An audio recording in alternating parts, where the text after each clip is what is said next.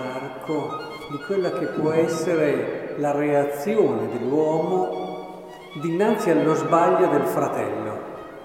Nella prima lettura abbiamo Mattatia che, preso da zelo, vedendo un fratello che stava sbagliando, lo uccide in nome del suo amore per la legge.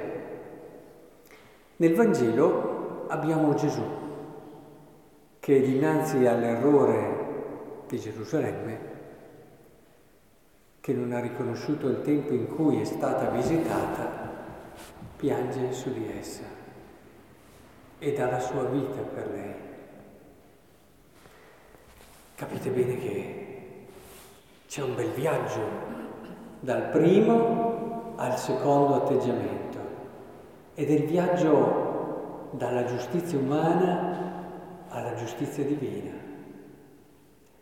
In questo viaggio noi siamo condotti da Cristo a comprendere che indubbiamente si ottiene più salvezza, più bene per l'uomo attraverso questa compassione che attraverso qualsiasi altro atto che può sembrare anche sull'immediato risolutivo, anche efficace, ma che alla fine si rivolta contro l'uomo stesso.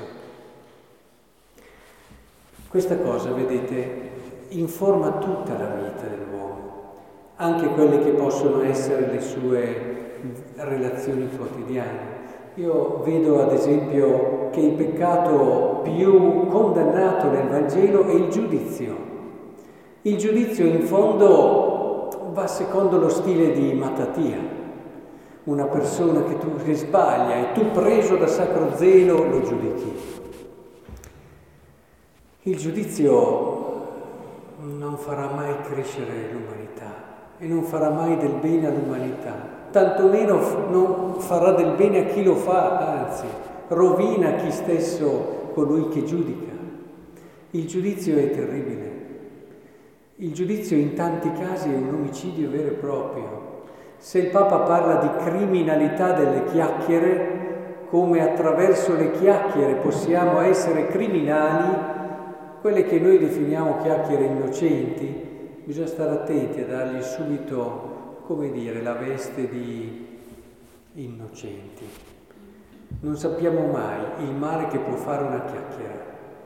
Se è vero questo, a maggior ragione un giudizio. Un giudizio è come se tu considerassi l'altro incapace di migliorarsi. Tu hai già chiuso, l'hai già considerato, tra virgolette, morto, senza possibilità. Quando giudichi è così, crei un muro tra te e lui. Lui è così. Se noi non creassimo questo muro, non ce la faremmo a giudicare. Prendiamo le distanze e giudichiamo. È il contrario della compassione, dove di muri non ce ne possono essere. La compassione invece fa entrare l'altro nella tua vita. Quello che fa l'altro lo senti come cosa tua e di conseguenza ci stai male tu per l'errore che fa lui.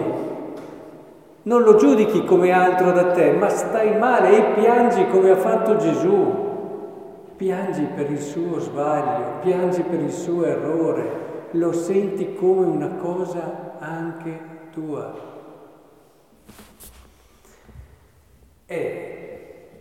Tante volte si pensa, anche il cristianesimo è stato inventato dagli uomini per consolarsi. Ma come fa? Ma ditemelo voi, come fa un uomo a inventare una religione così divina come la nostra? Così divina che va oltre ogni schema, oltre ogni previsione. Ti mette lì un Dio che si commuove e piange per l'errore di chi lo ha rifiutato, un Dio che dà la vita per chi lo ha bestemmiato. Credo che sia molto importante entrare in questo spirito. Quando vediamo una persona che sbaglia, io come cartina tornasole tenete questa per vedere la maturità della vostra fede. Se quando sbaglia una persona io ci sto male, quasi come se fosse uno sbaglio mio, come farebbe una madre quando sbaglia suo figlio, per intenderci.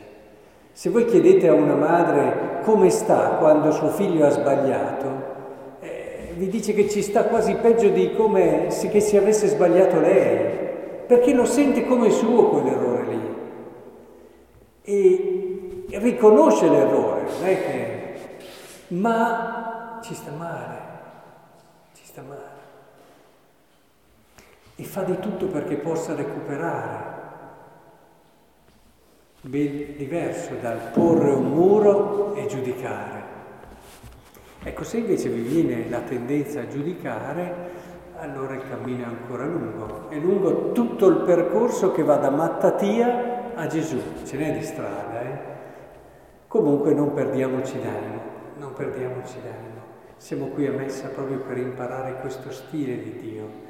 Uno stile sorprendente, uno stile che è divino più che umano, ma proprio perché è così divino scopriamo che lì ha dietro di sé la vera umanità. Se vogliamo capire com'è il vero uomo, guardiamo a Cristo, uomo e Dio. È qui che scopriremo la nostra ricchezza e la nostra bellezza.